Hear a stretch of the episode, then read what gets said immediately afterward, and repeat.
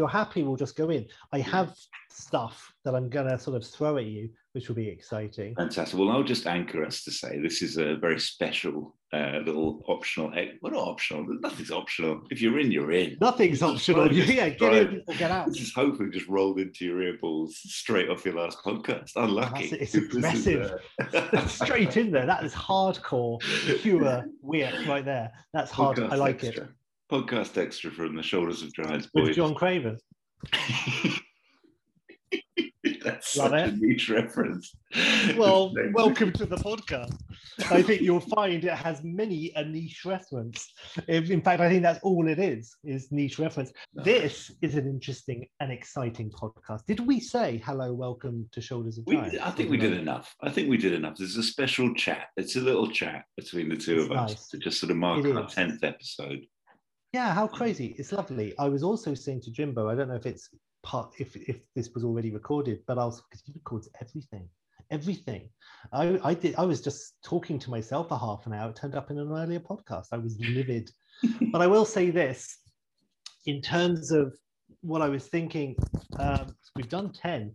Uh, I'm thinking of like doing all sorts of crazy ones in the future, which is exciting. I'm thinking of it in terms of Marvel. So one to ten is phase one. We're about to embark on phase two, getting into the the weird of it all. So that's nice. Jimbo, what is there anything you would like to discuss? In, I want to just say, well, I, I, think we could have renamed the podcast. I know we got the name wrong for that first episode, but, uh, but, I think That's, we could how have. do you do that? So weird. Shoulders of Giants seems like the natural title. If you're going to take something from that whole, you know, mini idiom, you would say you wouldn't say on the shoulders. That's no. that doesn't work. It doesn't flow. Shoulders of Giants. Yeah, it could almost be a dandruff shampoo when you start putting it that way. well, that's what I was hoping. I'm all for that. Yeah, because um, now I just shoulders and then giants. I didn't even realize it was like a, a, phrase, but you say it and you say it so well, Sheppy, whenever you're about to make probably your best three points of the pod. You always give it a, I will say this. And I think that's a really cool little turn of phrase. And I'm, I'm going to oh. try and oh. use it more often in meetings at well, work. That will be my that'll be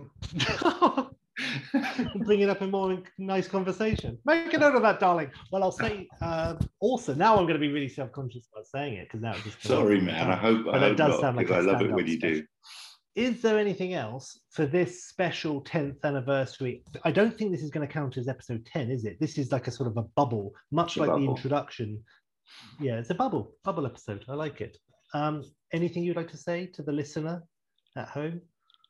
Well, a thanks for making it this far, and uh, if you're if you're if you're in at number, this 10. is their first one. No, no, they just saw bubble when they went straight here. Um, I'll tell you, Jimbo, I've got a couple of things. Um, I thought it might be interesting just to sort of like, I mean, some of it is self-indulgent, very self-indulgent, and I would love to share just in this um, opportunity, if that if that's okay. Please, there were a couple of things. Well, a couple of things that I didn't use for the uh, for the podcast. Like sometimes I'm very self indulgent anyway, and I include a couple of options. But sometimes I've totally gone off one, and I have to rein it back for the sake of the podcast. But I do have a couple of just two other things from the previous ones, which I thought I could just you know get into. But but that's just a warning. That's not happening at this second. I also just wanted to ask you a couple of questions, Jimbo, just for the for the for the viewers, the viewers, the listeners' pleasure. And by pleasure, I mean boredom, because some of it is so specific, they, they won't care. But for example, um, because of what Shoulders of the Giants is, and it's an appreciation of film, and we're always talking about our personal relationship with the film. And by that, I mean in our individual relationship to the film, but also our joint uh, relationship, if we saw it together, for example, and we talk about that. I did some research, research actually, Jimbo.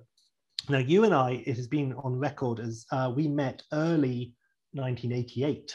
Uh, I believe it was just after Christmas, 88. So I didn't know when the first time you and I went to the cinema together was. And I thought it could conceivably be 88, but I couldn't think of any films from 88. So I did some research, and I can tell you, we did not, unless the internet is lying for the first time ever, we did not see any film together at the cinema in 88. It was 89, and there were obviously a few that you could name off the top of your head. But let me ask you, Which do you think it is? Uh, what do you think the first film you and I saw together at the cinema was? Well, I, I would have, I, I, my knee jerk would always be Batman in 89, but I don't. It was not. It was not Whoa. Batman. I know. Um, and I'll tell you this: if it was me before doing the research, I would have said it was would have been licensed to kill, because I've always, always maintained not only did your mum take us, which apparently she didn't, but also that it was Easter. I always thought License to Kill was released in England, 1989 Easter, uh, and it wasn't. It was late August. Yeah, well, I remember it being was end of very, some very holidays. disappointed. Yeah, I remember it was end of some holiday. There you go. There you go. And I remember It that we did for our. And uh, we, we were going to Mrs. Scott's class, weren't we? And uh, together, and we. I remember this so clearly. The, the, the, day before. you go, uh, I go. This won't be useful or interesting to anyone, but I'll tell it in 10 seconds. The day before school. No, none of this is. No, so self-indulgent. So it's the extra. Last day of school, we go to. No, I meant my conversation was so self-indulgent. Yours is just continuing. Oh my god! The first film we like saw. That's the this- question I start with. No one's listening. But no, please, Jimbo. I wasn't slagging you off. I was it was amazing It's more, stuff.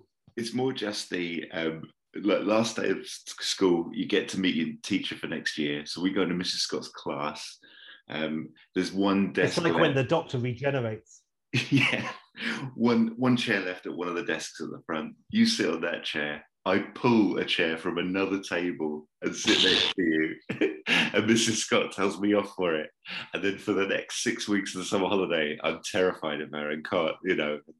And I think uh, Oh on that last weekend before um, before um, school restarted, I think that's when we went to License to Kill by accident instead of the Three Fugitives. And uh, yeah, well, that's a whole story, a whole which we've recorded. So that could be an even mini, mini episode as the License to Kill story. That's all gold.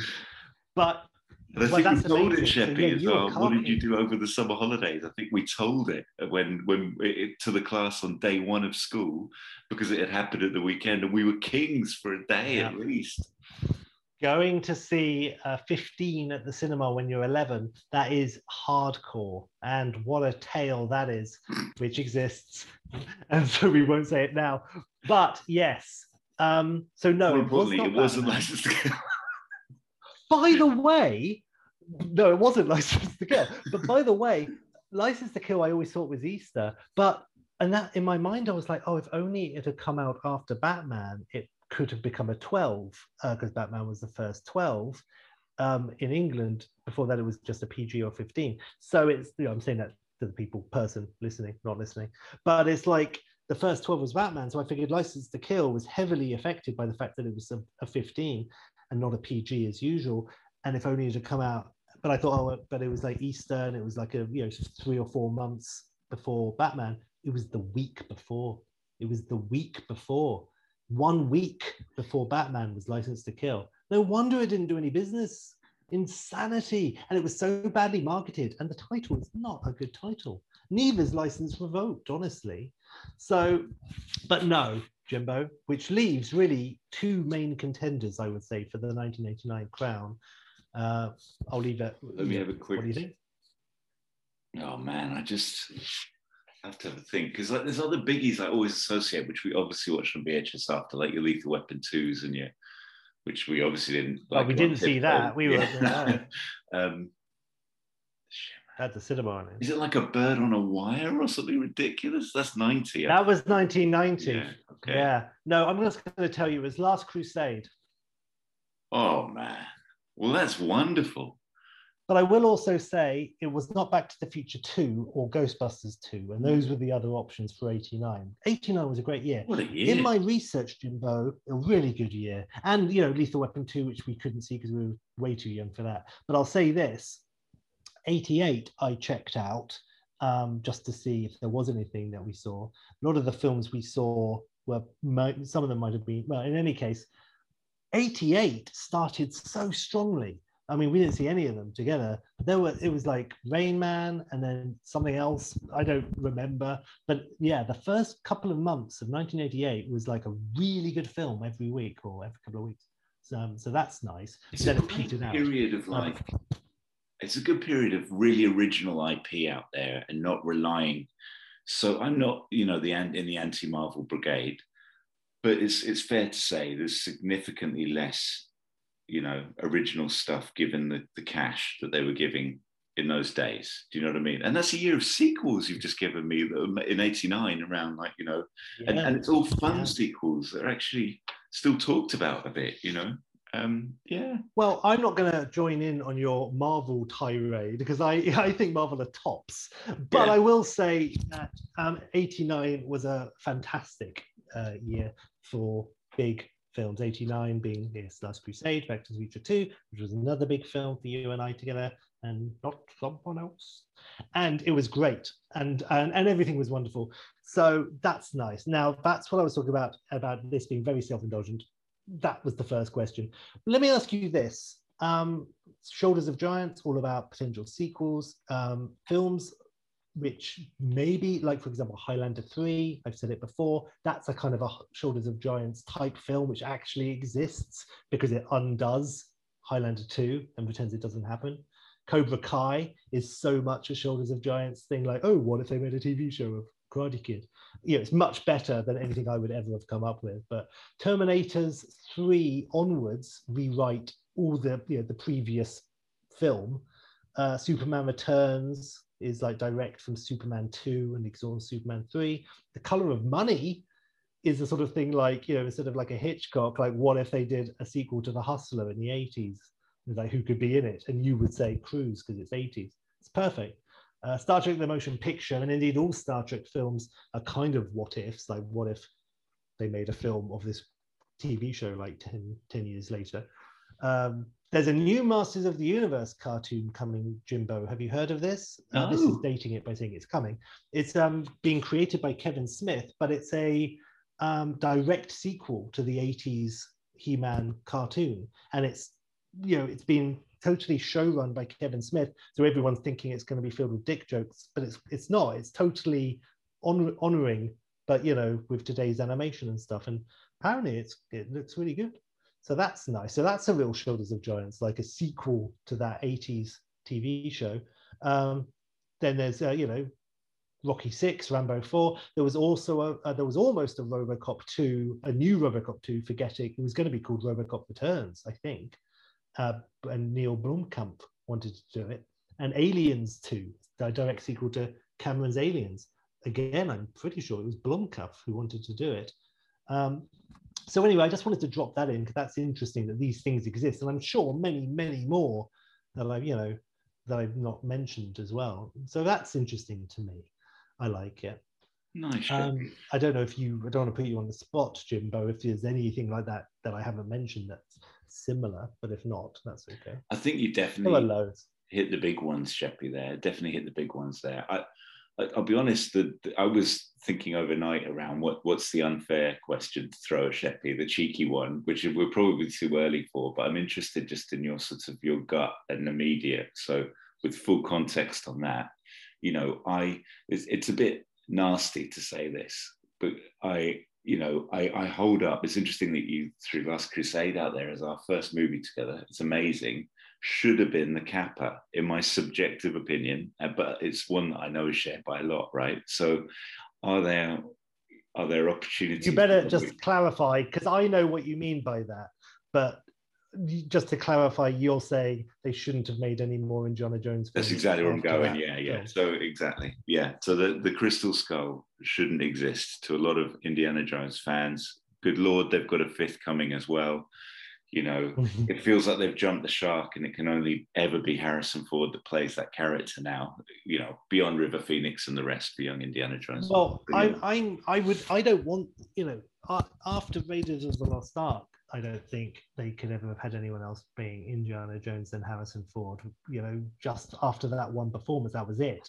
Um, and it's not like James Bond because he he took it, but no one else had played him. There'd be no other versions. Tom Selleck was livid, and he made it his own, and that it works. And there will be uh, absolutely uh, a Chris Pratt or a Bradley Cooper or someone is going to do an Indiana Jones film in 5 10 15 years it's absolutely going to happen and i'll see it and i hope it's good but I don't want them to. And you know, it's but there you go.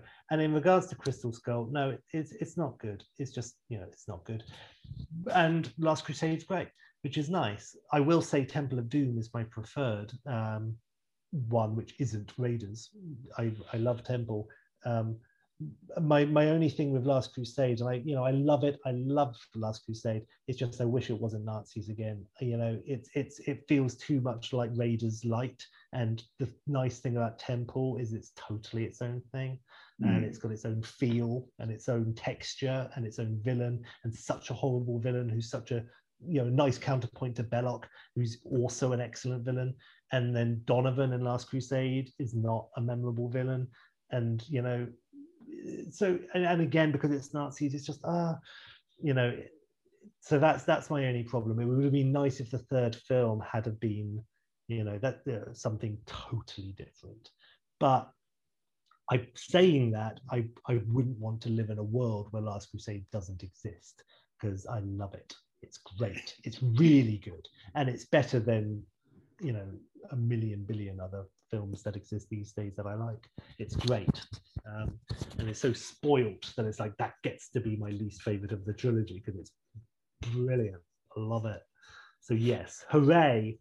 Um, let me ask you this, Jimbo. Um, um, yeah, unless you, sorry, unless I. Well, I was just going to get the question I was going to ask you on the back of it was um, that, uh, you know, are there others where you feel like they had something perfect and they broke it with what they tried to do on a show most, most, style? Yeah. Well, I mean, not necessarily Shoulders of Giants style, but just in terms of sequelizing, yeah. there are plenty of sequels that you know what makes for me a bad sequel. It, uh, I mean, lots of things, but the, the really key ingredient that instantly makes it bad for me, or it really damages it really badly, is when it undoes character arcs or you know characters who have like become friends in the next film are sort of like not as friendly anymore.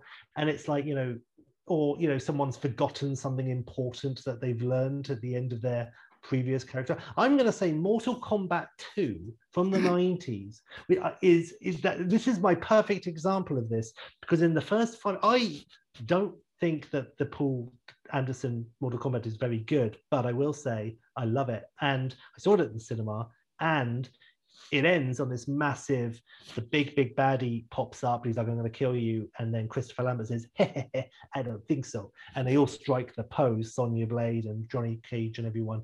And it goes, and it goes, Mortal Kombat. It's really heroic. And then the first minute of Mortal Kombat 2, it's a different actor playing lots of people, actually. It's mainly new actors. And it picks up immediately where the previous film left off Johnny Cage in the previous film, his whole character arc was sort of learning patience and playing as a team and not being, you know, this sort of, hey, no, I'm a lone wolf type thing. At the beginning, it's, it picks up immediately where the other film ends. And then he goes, I'm going to kill this bad guy. And they're like, Johnny, wait. And he runs and he gets killed immediately.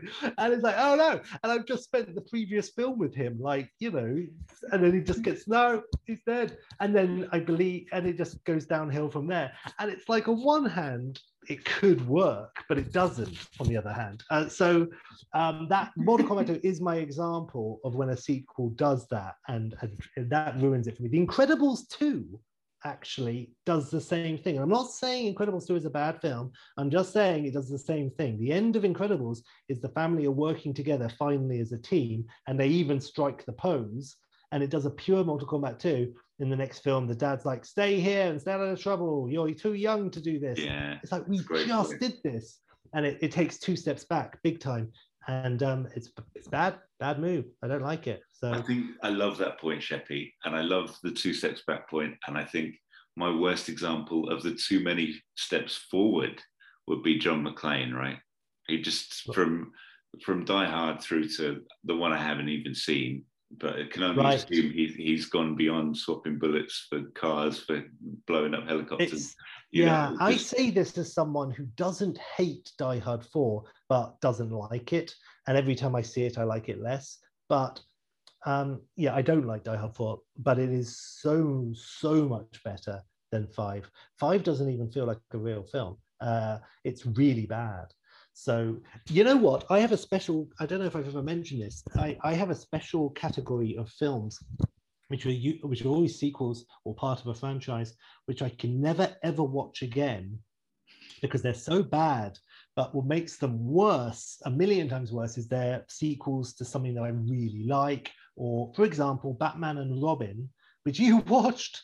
I couldn't believe it. Um, I I have tried to sit down with beers and friends to watch Batman and Robin because I love an Arnie, and he you know it's nothing but pure Arnie punnery, and it should be you know and just taking it as just being like it's done, it's in the past. We've had a million Batman since then. Doesn't matter. I can't do it. I can't do it. I don't like that film. It's um, it, I just don't like it. I can't enjoy it. Um, same with Rocky Five. I can't ever watch mm. that film again. I don't want to. Uh, it, what, it was like that with Star Trek Nemesis, which is the fourth and final Star Trek Next Generation film, technically Star Trek 10. I, I saw that at the cinema. It's not a good film, and I, I like Star Trek Next Generation, so it made it so much worse. I did actually watch it about a, a year ago because Star Trek Picard was coming on TV, which is another Shoulders of Giants type thing if you watch Star Trek. And it was like, that's nice. So I had to, well, really, and also for my girlfriend Marta, we is like, let's you know, let's watch Nemesis because it's going to pick up. That's the last time we've seen it, and you know there are character deaths in that film which would be referenced and so on. So I watched it again, and it still sucks. I hate it. so there, so there is there anything like that for you? Um, Die Hard Five, Last uh, uh, Crystal Skull. I would probably put that in there. Yeah, definitely Skull. I've not even seen Die Hard Five, Sheppy, and that's like you know, and I, I want to like ah, I, I, wish I'd thought about this, and I'll take this on notice for our 20th ep. But basically, I'm pretty sure there's a couple out there where I've had that experience, and then I've gone back and I've slightly misunderstood it, and I've been like, oh, thank oh. goodness I misunderstood, and it's a bit better than I realized. Oh, well, that's nice. I have to have a think about that. Batman and Robin isn't one of those couples. ah, what a twist! I like you. Um, well, there yeah, you go. Uh, well, I love yeah. it. Skull I haven't seen since the cinema. I have to say, one of, the, one of the things even then, though, I do remember thinking was at least, you know, Harrison Ford showed up. Harrison Ford played Indiana Jones in that movie. Yeah. I felt that yeah. in that in the yeah. movies. I don't know whether that's still true 11 years on or whatever, but you know, I, I think um I just remember thinking that at least he was still doing the same beats, the same sort of the way he reacts getting punched and all that sort of thing. I just seem to remember yeah. like he. I think he is Indiana Jones in that film, and that's the main thing ultimately, isn't it? You know, and he it's like him being he is Han Solo in Force Awakens, and whatever you think about that film, that's nice. Um, he does yeah. it. He does it, and he does have this reputation of being a little lazy in his performances these days and whether or not that's earned or not it's like it's nice that yeah he brings it to Indy and he brings it to Han Solo and it's distinctive and you can see it and it's nice. So yeah. And I tell you this, I've got as a little prediction, Sheppy, too, maybe and it's almost like I'd apply to trying to guess what's going to happen with Tottenham Hotspur in a season and applying ridiculous rules around these things. But um, you know, when I read about Indy Five and I read you got the director of Logan and they're bringing Sallah back maybe, and you know, all this stuff suggests that then the press will be able to write about it in a way that, yeah, only the odd numbered indies are any good, you know, which by the way is ridiculous as we both yes. starting Temple. But I'm just saying, like, you know, maybe that will be the narrative. You know, they get it right with Indy Five and really go out on a song. You know, but I, yeah. I, I like. It yeah. is. Um, it, I mean, that would be lovely. It, it, does a Star Trek, is what you're saying. It becomes, yeah, like yeah, one of those. yeah, totally. Um, but yeah, I mean, yeah, because Temple of Doom is often described as like the worst of the trilogy, certainly. Um, and you know, whatever, but it's fine. But I, I love it. I think it's great. But I, I, you know what? I really should say though quickly, what before I forget about Temple of Doom. In fairness, I should say that it does do, even though it's a prequel, it doesn't work because it makes the same sequel mistake that I've just been talking about. In that, in Temple of Doom, his, he learns his lesson. He understands there's magic or supernatural elements in the world by the end of the film. Then the next year, is he's like superstitious mumbo jumbo ark of the covenant what? And it you know so it, it does do it. It does. And he references going for the gun with the sight gag with the guy yeah. with the sword but that's okay because that's a mummy joke. But it's like yeah you know, I'm not going to change anything, but I have to point it out for legal reasons. Otherwise, I could be done for being, you know, biased. But yeah, it's a bit bad. It's a bit badly done. But again, it doesn't happen right at the beginning of the film or anything. It is woven throughout. And so, Sheppy, I want to ask you, what is like your just gut on your gut? What's your favorite little bubble? Of three. Let's call it a bubble of three. Which trilogy do you think? Just on your gut as well. And by bubble, you mean it could exist within a larger no, thing? I think more just which one is your most perfect collection of three movies? Which is a favorite? Go favorite. Are we saying there. Indiana Jones and Star Wars? Do those count? Well, I think they broke it. I think because there's a fourth, in those scenarios. You can always reference so, that, man. I mean, there's no real rules. I'm just, I just want to establish the rules. Yeah, the, I think so, for me, the rules are they left it at three. They had that discipline. Okay. And then, right. uh, right. yeah, and and walked away, and they they're not going to revisit. Um, so well, they, not the know, Hangover. I mean, I'm just going to say trilogies that I like was, you know, yeah. I mean, Naked Gun. I mean, the third one's the weakest, but that's often the way, isn't it? That the third one is often, but you know, um, I mean, what you, I don't know. Back to the Future. They, I know I've put you on the spot. We can always revisit this stuff. Back to the Future. Um, that's no, no, that's good. Thank you. Yeah, but again, the third, the third film, I, I, I do not like Back to the Future Three, and I found out recently that a lot of people that's their favorite, certainly out of the, the, the sequels. Um, but I saw that again a couple of years ago, and there's always something about Back to the Future Three, and it's fine, but there's something about it. It has very good bits, but there's always been something that doesn't sit right with me. And I realized just on the last time I watched it that it's all the way through. Doc just doesn't want to time travel and he wants to destroy the machine. That, that's his whole thing. And I don't want to see that. I want to see them enjoying having this amazing. Everyone wanted the DeLorean. You don't see Han Solo bitching about the Millennium Falcon. He fucking loves it. And you know, it's that sort of thing. And you could have a like a temptation, a, a temptatious. Oh my god, I mispronounced that terribly. You can have a terrible relationship with your vehicle, but it's a love-hate mainly love thing, Doctor in the TARDIS or whatever. So it's like, but no, he genuinely wants to destroy it all the way through the film. And at the end, then it even doesn't have the guts because he comes back with the flying train. So he's oh no, he doesn't mind. So it's a lose lose. Uh, so so I've got a big problem with that, and because of that, um, no, I would I would choose Naked Gun over Back to the Future, and I wouldn't have said that even a year and a half ago. Yeah, it's wow, like yeah. That's big. I need to rewatch the Naked Gun 33 and a third. it's good. well, we saw that together. Yeah. It's it's good. It's good. I haven't seen sure. it since. Oh, that's great. Well, good for you. Uh, give it a give it a give it a go. I'm all for it. Um, I'll give it. I'll give some thought. I don't know about the trilogy. I know yeah, what trilogy I like, but no, no, that's okay. I will say, and I don't know if it, if if you did count it I mean, if you could, if you could say, of course, I'd say indie, and of course, I'd say Star Wars, the the proper trilogy, but also um, Star Trek two and three and four. Within that, they they are a trilogy. Within that, they are a series of three films. The first film and the fifth film and the sixth film are all basically standalone, but two and three and four are constructed. Uh, not they weren't. You know, that wasn't a plan from the beginning, but they are a trilogy with a beginning and a middle and an end. So that's up there if you can count that. And if you can count that, I would also say Doctor No from Russia with Love and Goldfinger. That was a trilogy for a hot minute. That was a trilogy. Yeah. Um, nice. Goldfinger is standalone, but From Russia with Love is a proper sequel to Doctor No. So for a hot minute, there was a James Bond film and a James Bond sequel, and that was James Bond's cinematic universe. I love From Russia with Love. Yeah. Jimbo, if it's not changing the subject too strongly, what's your favorite James Bond film? Or if that's too much, what are your three favorite? And this is off the top of your head, and you won't be judged forever. In fact, I'm going to ask you a bunch of questions, and you you don't have to Give worry that yeah. your answer will not be held uh, in court. um, but what what are your three favorite James Bond films? And you know, and they're equal, and you know, and there could even be others, but just three off the top of your head. Live and Let Die is number one, Sheppy. Wow, straight in. Like it's it's it's it's actually doesn't take too long to come up with that. I think from Russia will be in there, and I'd like to sprinkle with a bit of.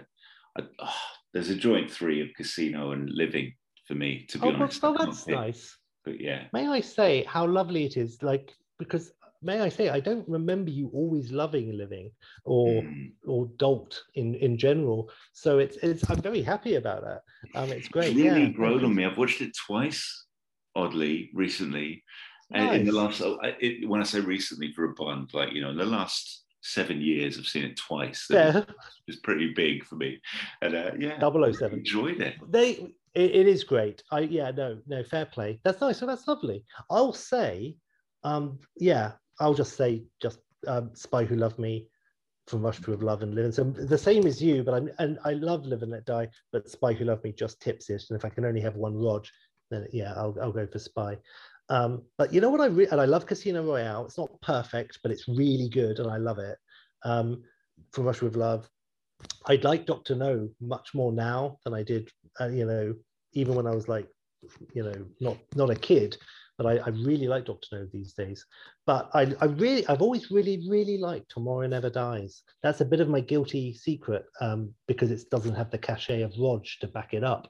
But I really like Tomorrow Never Dies. It's it's actually right up there for me. I, I Yeah. agree. I, I, I had it a lot higher too, actually, in the old days. And then I think it's just, you, I really struggle to see past Jonathan Pryce doing it, Yeah. letting himself get Austin powered. You know, Yeah. you can get out Yeah. of that. well, debt. well, the Austin Powers thing, uh, the the death being by the drill, that's that's okay. Um, it's it's his performance actually is pure pantomime, and I wish he was played it a bit more sinister. But that that's a, that's a problem. But generally, um, no, I, I think it's ace.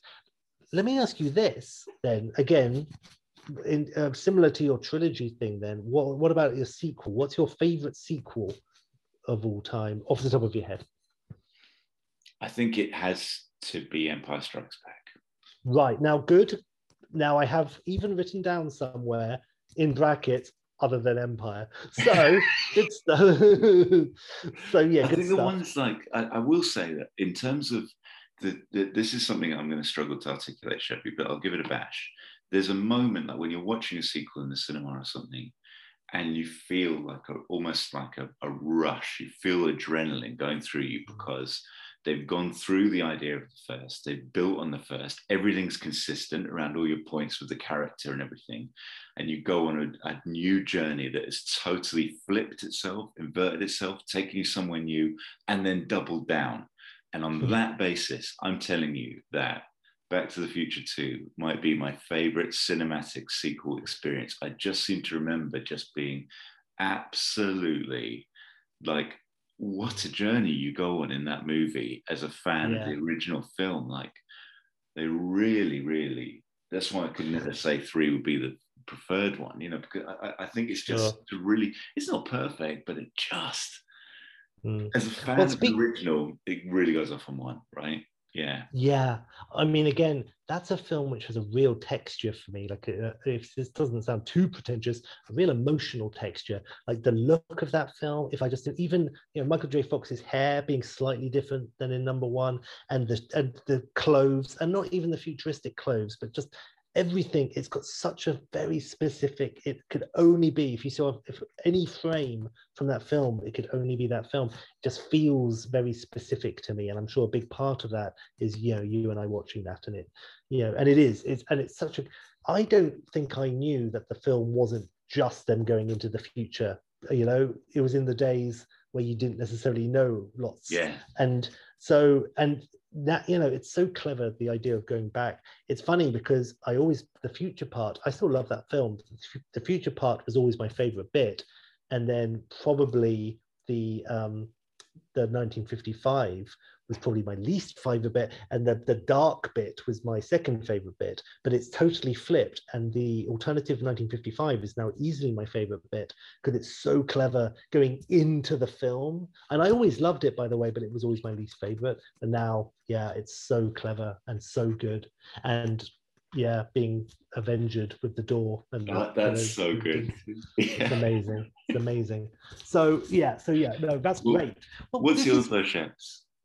My favorite sequel i mean off the top of my head i mean and i'm not saying a perfect sequel i'm not saying one of those cases where it's a sequel which is better than the original or that, that age old question but a sequel that i really like um, i'm just going to say and it's not my favorite and it is flawed and we were talking about it in that it copies the beats of the first film too much like bad sequels tend to do like ghostbusters 2 does but i love ghostbusters 2 but die hard 2 i love die hard 2 that's that works for me Mm. but again, that's nowhere near my favorite sequel. I'm just saying that's a flawed sequel that I really like. But um, but I will say, sequel. I mean, Empire Strikes Back. If you can, I mean, it's a bloody prequel, but it's a continuation of Raiders. I really do like Temple of Doom. Um, Star Trek Two is perfect.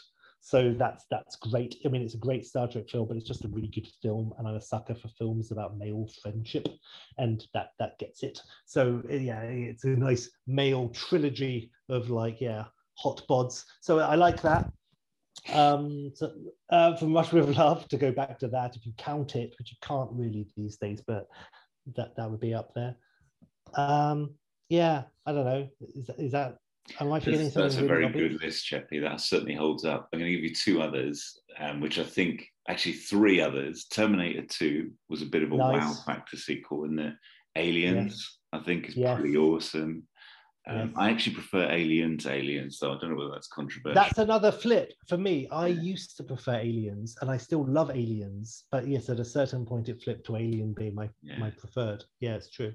And I've got But I love, yeah, of course, yes, you're you're absolutely right about the, the Cameron sequels of the, both of those were amazing. and I just I, I pulled through my Batman and Robin uh, my Batman and Robin research, and uh, we just did the Dark Knight trilogy over three nights, Nice. and um, I haven't revisited them for about 10, I want to say I haven't seen time. Rises since the cinema. Oh wow, you know man, it's the weakest, but it's really, you know, uh, I mean, the spoiler alert. Just flick, flick forward thirty seconds on this, but you know, the the twist of Ra's al Ghul's daughter Yeah. is so obvious when you watch it again. Like it's so laboured. She's Well- just popping up at all the wrong moments. You're like, oh. okay. Uh, I mean, you know, uh, I I the reason I haven't seen it isn't because I you know uh, it's it, it it just has maybe it would be one of those cases like you said where the best cases I see it and it's not as bad as I thought but I had such a big problem where the first film is him becoming Batman and the second film is he's just become Batman and then it's eight years later and it's his last mission and he hasn't done anything in between I've Yeah. got such a problem with that the it's the nothing same in with Skyfall honestly Yeah, no I and really. you know, yeah. I'd forgotten it was nothing in between. I'd forgotten he'd essentially He quit. hung it up and just become. and then he quits at the end and, Yeah. and it's yeah so i that that's always been and that that won't change that fact will exist when i rewatch the film so that might be a problem but i want to see it because i want to see hardy as bane again because i remember liking He's excellent. Yeah. well jimbo that was a bit of a quote we did a last crusade and ruined a film for someone because we quoted tom hardy as bane. And i mean a lot over a certain weekend a lot. Um, the, the punishment must be more severe. And then variations on the theme. That was huge for a weekend. We said that phrase maybe 8000 times. I think we so that's good stuff. Good stuff um so so good so does that hold up as a good It does, man. As a, as a, and doing it in that way really did as well. Like, you know, I thought I was going to be a bit exhausted and out Noland, but you know what? It just really was uh, very rewarding and and it really nicely references Dark Knight Rises back to Batman Begins. And it is a diminishing returns. I mean, Batman Begins is, is the best of those three, you know. So, but it, but it's it, the one I can watch the most, but that's a controversial uh, um, statement because most people prefer Dark Knight yeah, um, But I think a it's the- mile. five five four, and it's just a slightly lesser five on the Dark Knight. For me, it's four four two. wow, Sheps. I know, I know, I know, and I really my problem is Nolan. I really like, but and I but I always want to like his films more. They always push me away. That um, you know that it's like Kubrick. he pushes me away, but it works and it and it's meant to. And I don't know. There's something cold about Nolan, and I don't mind necessarily cold directors, but the, I, I, can never engage with his films. Uh, and I can kind of with Batman. I mean, I can of course with Batman and all of his films because they're very good, but in, on a deep level or any level really, Batman Begins is kind of Roger Moore James Bond, and it's fun and it's great. And you know, Dark Knight is just really good. But again, I just don't connect with it, but it is really good. Um, I love Prestige and I love Memento, Memento, and that. So Prestige and Memento are, are the, really the two that I that I like genuinely five star. There's a bit of a drop off, and I, you know, Inception's great. They're all great, but I just don't connect with them, and that's a problem. Nice. Well, there you go. Oh, another one, Batman Returns, Superman 2, but Batman Returns especially. Oh, by the way, um, Spider-Man Far From Home is a very good sequel. And that, by the way, Spider-Man Far From Home is my favorite Spider-Man film, even more than Dragon's Challenge. What do you think about that? Oh, Sheppy. I know. I know. But I say that because I've never been I was slightly heartbroken when I saw the first Sam Raimi one um, because the trailer was so good and it looked so good and everything about it was perfect apart from the stupid Green Goblin. But I saw the film and at a certain point during that film, I was like, I am not enjoying this. And it's so upsetting because it's so almost perfect for me. And, and it's one of those cases where the world loved that film and it really, that and X-Men and everything really launched this current super but it, and it looks perfect, and I love Maguire in it, and everyone's great in it, and it's and it, the, the Green Goblin is a big problem, but that's not even connected with it. It's just that film does not work for me, and it's really upsetting. And, and in what 2002, 2001, it was. um but yeah, it was very upsetting because. But Sheppy, can I build on that and say to you one of my favourite opening sequel moments of all time is you and me in Leicester Square for Spider Man 2. Spider Man 2, I mean, I, I love it. That was an amazing opening when everyone was whooping like it was an American audience. Or something. That was a wonderful experience. Yes, yeah. in Leicester Square, Spider Man 2. Um, yeah, it was a great, great cinematic experience. And I was very happy during that whole thing. Raindrops keep dro- dropping and falling on my head. That totally worked. I was loving it. I was on board for that film. But um, you know, dare I say, Jimbo, it wasn't too long after that when you and I were flipping through that film whilst the adverts to the Oscars were on. So, you know, it's, it's all, I'm all for a wonderful cinematic experience, but sometimes that film doesn't do a Back to the Future 2, let's say. So, yeah, fair. It's fair. But saying that, um, do, do you have a favorite Spider Man film? I think I I think I preferred um, uh, Homecoming to Far From right. Home, but I need to rewatch them both. I love them both. It's hard to think of any of these films as sequels these days because, yeah. of course, they're part of this huge um, ball of story, which I frankly love that this exists yeah, this huge ball of story. It's so it's, it's so luxurious.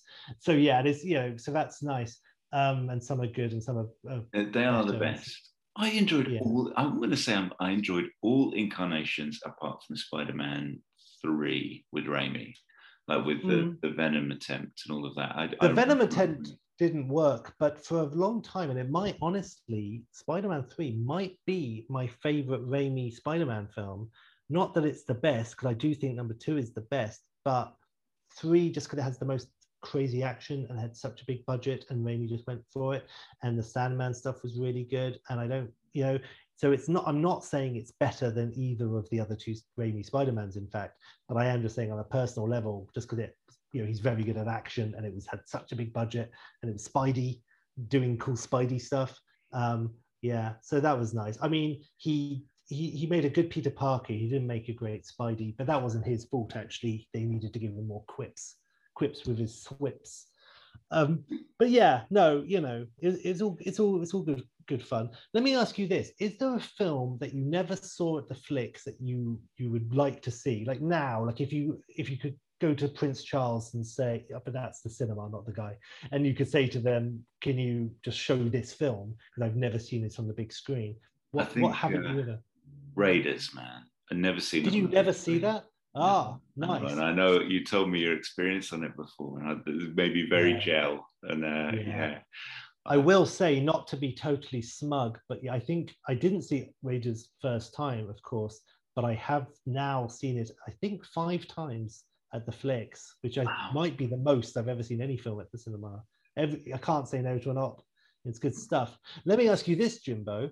If you had a time machine and you could see any film live, as it were, like with that crowd, I'm assuming Star Wars.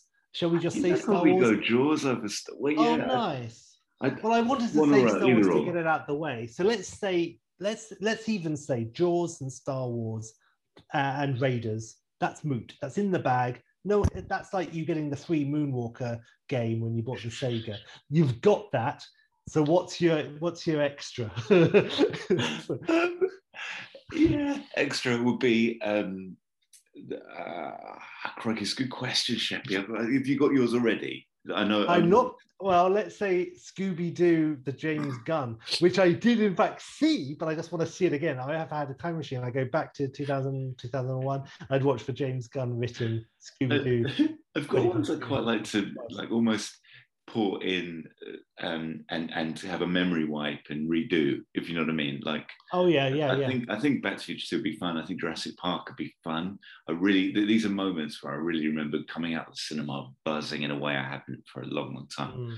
That said, I got the same buzz of the Avengers and games, and that I really it was such such a rewarding cinematic experience. That, um, nice. um, but the um, yeah, man, I don't bloody hell, Shep. It's a really good question. I mean, I I would say seriously, um, I would then choose it for the ultimate experience. Like, I mean, I could easily say something crazy like Death on the Nile, which would be nice, but you know, to go back, watch something, even a film I don't really care about, but go and see like the Ten Commandments or you know, yeah. um, Gone with the Wind, Lawrence of Arabia, and Lawrence of Arabia is great, and I did see that on a massive screen. But yeah, to do that in the day, um, you know, do it right with like you know make a day of it with all the little stuff you know the newsreel and the cartoons and the rocket man and flash gordon at the beginning yeah b and the b picture and yeah. on that note, I think Psycho would be quite a fun one to do. As oh, well, nice! I'd imagine yes. there'd be like a little Blair Witch style freestyle in the cinema where people don't really know what's going to happen, you know, and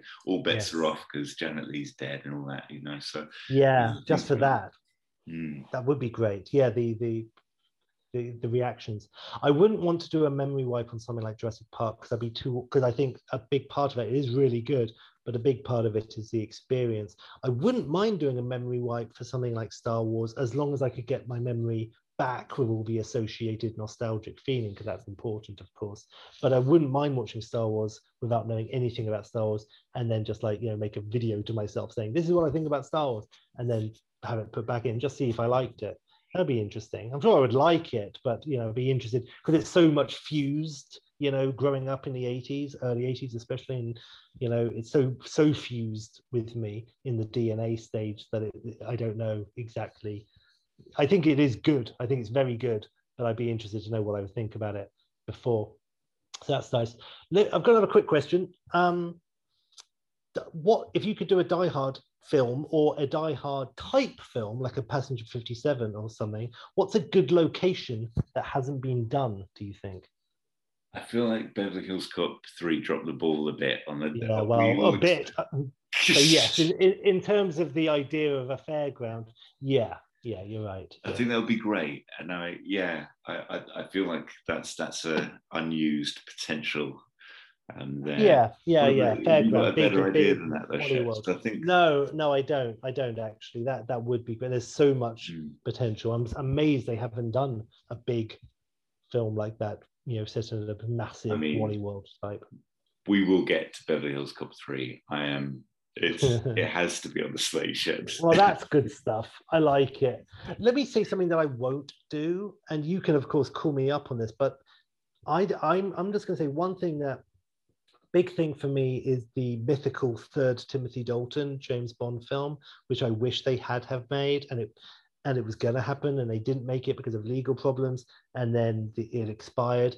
And when they did offer the next bond to dalton his contract had expired but that wouldn't have been whatever the film in 1991 it would have been a weird golden eye but with dalton it wouldn't have been golden it would have been this whole weird thing. So i'm glad he didn't come back but i wish they had have made a third timothy dalton in 1991 when it was meant to happen just to see what that would have been like but there's no point uh, to do like because it's not a sequel. It's not Quantum of Solace and From Russia with Love. It would just be a third film. I mean, in terms of tone, since you know you've got Living Daylights, which is this big global espionage Cold War action thriller, and then the second film being this like you know dark small mission middle act type thing. The third obvious choice is to do a Return of the Jedi Last Crusade, bring it back to the sort of the big epic global bond. And I would be up for that. And so having I assume that's what it would have been. But I for me to elaborate in my own mind or on a podcast further is purely you know, like, yeah, maybe it would have been this, and oh, I would have liked to have seen that. Just more Dalton in general. They didn't. It wouldn't have to have been as violent or hardcore as License to Kill. It could have, you know, lightened up a bit, and I would be totally cool with that. Um, but still, Dalton being Dalton. Um, yeah, but you know, so I wish I had a sliders machine and I could just go and see what it would have been like. But I, I you know, I, I won't do it as a podcast because you know that's not interesting. I could do a, a sequel to Man with the Golden Gun when Nick Nack comes back, but you know. so anyway, so that's that's my that's my thought on property of a lady, and even you know what would a fourth Dalton have been like? Oh my god, like sort of ninety three. Oh god. So yeah, yeah. Any thoughts on that? I, I think he earned it, Sheppy. I think he earned it. I, I think he deserved a trilogy. Yeah. The Dalton. I don't think he was that bothered, honestly. But um, I think he said um, he only wanted to do one, but he had to sign to do three. And yeah, I'm sure he would have gone for it. But yeah, I don't think he was doing a Tom Selleck and crying into his bosoms. I reckon Brozo kind of outstayed by one as well. Should have kept you. Know, enough. I don't know. I mean, in terms of the in terms of Brozo, yeah, I don't know. I for me, honestly, the low points in Die Another Day are the lowest points um, out of the Brozos, and indeed most. But the higher points for me are better than the higher points in World is Not Enough. World is Not Enough is is fine all the way through. It's it's good. It's fine. It's fine. Um, it's not spectacular. It's not special. It doesn't have any flair particularly. It has a lovely hard edge, which I like, and has lots of little bits that I like. There's any Bond film has at least really good bits that I personally really like, and it has plenty of those. And as a basic film, it's better than Die Another Day. Die Another Day is batshit crazy, um, and it is, I guess, Brosnan's Moonraker. And I forgive Moonraker everything because I'm totally biased and it's Rog and I grew up with it and all of this. And it is better and it's 70s and 70s can get away with stuff. But, uh, and I'm not, but, you know, the bad CGI in Die Another Day um, is, is terrible. And, you know, there's no flair in World is Not Enough, but there's too much flair in Die Another Day. But I, but the craziness aspect overall wins it over because it's not boring and and I, I I don't mind it so much anymore because it's so stupid. So I've got time for Die Another Day, and I wouldn't have minded had they done a fifth Brosnan if it was just another one like that, or if they would have tried something a bit different, or done another world, just made another bland one, or maybe it would have been really good. Um, but you know, and there was time they could have done if it was still every two years. They could have done it before casino but there's no way i'd want to jeopardize casino royale existing because of course that that is great. And i wouldn't want to see casino royale with with Brozo, even though he was well up for doing it. So yes yes no nice nice though. Um, i'm all for it. Um, here's a question. Um, what's the worst experience you've ever had at a cinema would you say? I mean Sheppy, i that's a very that's a huge question actually in so many ways isn't there i mean you and i have this formative experience of beverly hills cop 3 which yes. uh, which i think possibly has you know subliminally shaped what this came but what came 30 years later nearly with this you know what I mean where we were so excited so hyped so ready for the capper on the Beverly yeah. Hills Cop trilogy Die Hard in Disneyland bring it you know and sort of walk and it was the first such a good trailer oh my god yeah first big cinema disappointment. You know, really like yeah. I, I, remember we sort of walked out of that bleary eyed with a. I think we probably still had our tails up. we walked out like, hey, hey, yeah, oh, yeah. oh yeah, we put a brave face on it, and yeah. we walked down Guildford High Street down the hill, and at the top of the hill it was like oh well this bit was good. Oh and that bit was good. And by the bottom of the hill you know by wimpy we were like it was bad. It was it was bad. It was not good. And yet it wasn't the first time you and i had seen a bad film but it was the first time that we'd been excited for a film and it had been bad. And so it was a yeah it was a death of innocence for sure. What's interesting about that is in the specific cinema experience it's actually not all that bad. It's more just when you come to stop and think about it, you're like, oh. And so I had the same with Phantom Menace and, and actually Crystal Skull. In the moment, I'm on the romp, I'm on the ride, mm-hmm. okay. Mm-hmm. And it's when you get off and then you really think about what you've done over the last two hours. It's a shame. I, I, well, I, I, will say that um, I don't know. For me, I don't. I you know with Spider Man because I had had the Beverly Hills Cop three experience. I had grown as a character, unlike in Indiana Jones, and I was like, aha. I know what this is I'm feeling. I'm not enjoying Spider Man because this is how I felt when I saw Beverly Hills Cop 3. Whereas I didn't have that um, to, to fall back on as a reference point. So when I saw Beverly Hills Cop 3, I don't think I was aware consciously that I wasn't enjoying it. I couldn't put my finger on what was wrong, what was bothering me, and you know the fact that the film is really bad, really yeah. bad. Um, and so when we came out, I was like, I, I couldn't, I, you know, it took a while for us to talk and verbalize and be like, oh, so that was, you know, that, oh, I liked, yeah, what about the, yeah. and yeah, yeah, and it's like, oh no, and we, yeah, so, so there you go. Um, I think um, Jimbo. I'll, I'll, just say this quickly, Sheps, on your worst cinema experience. I think for me, I tend to, in the moment, be all right and I'll, I'll ride anything out. And I don't have, there are a couple of times probably where if I reflect on it, I have had self awareness to that level where I'm aware this is Beverly Hills Cop 3 type feeling I've got going on right now. But more, I'm very conscious of others around me. And I've had two experiences one where I did walk out because the group I was with were like, enough's enough in terms of. Oh, so okay. In that case, it was, but but you know, not that you know um, group mentality or anything, but if you were there by yourself, would you? You stuck it out, yeah. And and it's yeah. the feeling, it's that because you get such a vibe, and that's why it's such a brilliant collective experience of cinema, isn't it? Like if it's going mm-hmm. brilliantly, the whole room's on that journey, and you've got that energy in the room. But if it go if it's going badly, particularly in your group, then you feel that too, and you start it starts to like yeah. filter into your skin. And I think um, so. I mean, yeah. I was with uh, my older sister and uh, and her partner for eight millimeter, and with Nicolas. Cage, and they were having none yeah. of it in Copenhagen, and we left the screening. And then uh, and then the only other time I've really had anything near that was with Birdman with G. She was like from oh, the wow. She was having none of it, and I was really liking it. well, there you go. You did the honourable thing. I respect that. We. We, we stayed, but it was a very horrible cinema experience. Oh, well, fair enough. that can always be a bit awkward.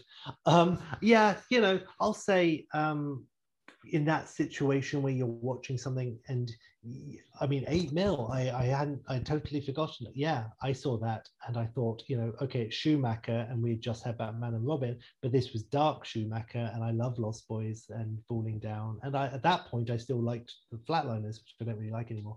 But I'm like, okay, um, I was up for it. I was totally up for eight mil, and I know, and it's not good. And I haven't seen it since, but I, I remember it's like it's not a good film. It's like, oh, what a shame, because I was kind of up for it. And it was one of those casualties of the success of Seven, I think. And Seven had been, you know, after that, it was like, it was the crawl to the to Seven Star Wars, although not as good as Krull. It was, uh, yeah, yeah, it was, 8 mil was, was pretty bad. So there you go. Interesting stuff. The worst audio. Well, that's it. That's that's the last of the questions that I, I just sort of like jotted and everything. So that's okay. How are you doing time wise? Is it um is is that good? Do you want to? Um, yeah, man. That's probably. I, I'm probably going to get a shower. yes, that's nice. Find the curtain there, Sheppy. the shower curtain. oh, and there's God. your psycho connection. It was perfect. it all works. It all works. Jimbo, this was an absolute pleasure. I will say, um, we did not do the. We've we've run the, the, the time is right, but another time I'll have to do uh, the little forgotten uh, pods that I had Oh yeah, should we didn't get to those? Okay. No, no, but I'm aware of that. But, I think that's the, the, the right amount of time for this one. Yeah, and yeah. I, I dare say there will be a little bit of Jimmy Scissorhands necessary for this fucking whale of a beast. But I, am loving it. I'm loving it. I hope everyone at home has loved it too. Um, I don't even know if you want to keep that last part of the conversation. So here's a, here's a cleaner here's a cleaner exit in. But um, all right. so I've had a lovely. well, that's nice. A fade into a light. I've had a lovely time. I know you all have as well. So that's that's nice. Watching one man's meltdown is a lot of fun. and it's recorded forever, so that's a bonus. Um, it's been wonderful. Um, self-indulgent as you like. Uh, I hope that's been interesting. If anyone at home wants to write in as to their best ever cinematic experience, their worst cinematic experience, uh, anything in between, anything else we've discussed, uh, I'm loving it. Tell us your thoughts on uh, the world is not enough and die another day by all means, because that's what the world's crying out for. Uh, I'm loving it. So uh, yeah, and by the way, anyone has any suggestions for um, possible sequels and so forth, um, yeah, mention those too, and that could be, you know, we could at least read out suggestions and discuss. Uh, that's exciting. But yeah. I'm loving it all, Jimbo. Any uh, amazing sign off for for people you got lined up for us this week? What can be uh, our sign off for this most popular and excellent of bubble episodes? I never have anything. I never have anything. How about um, let's make like a weasel and pop this bubble?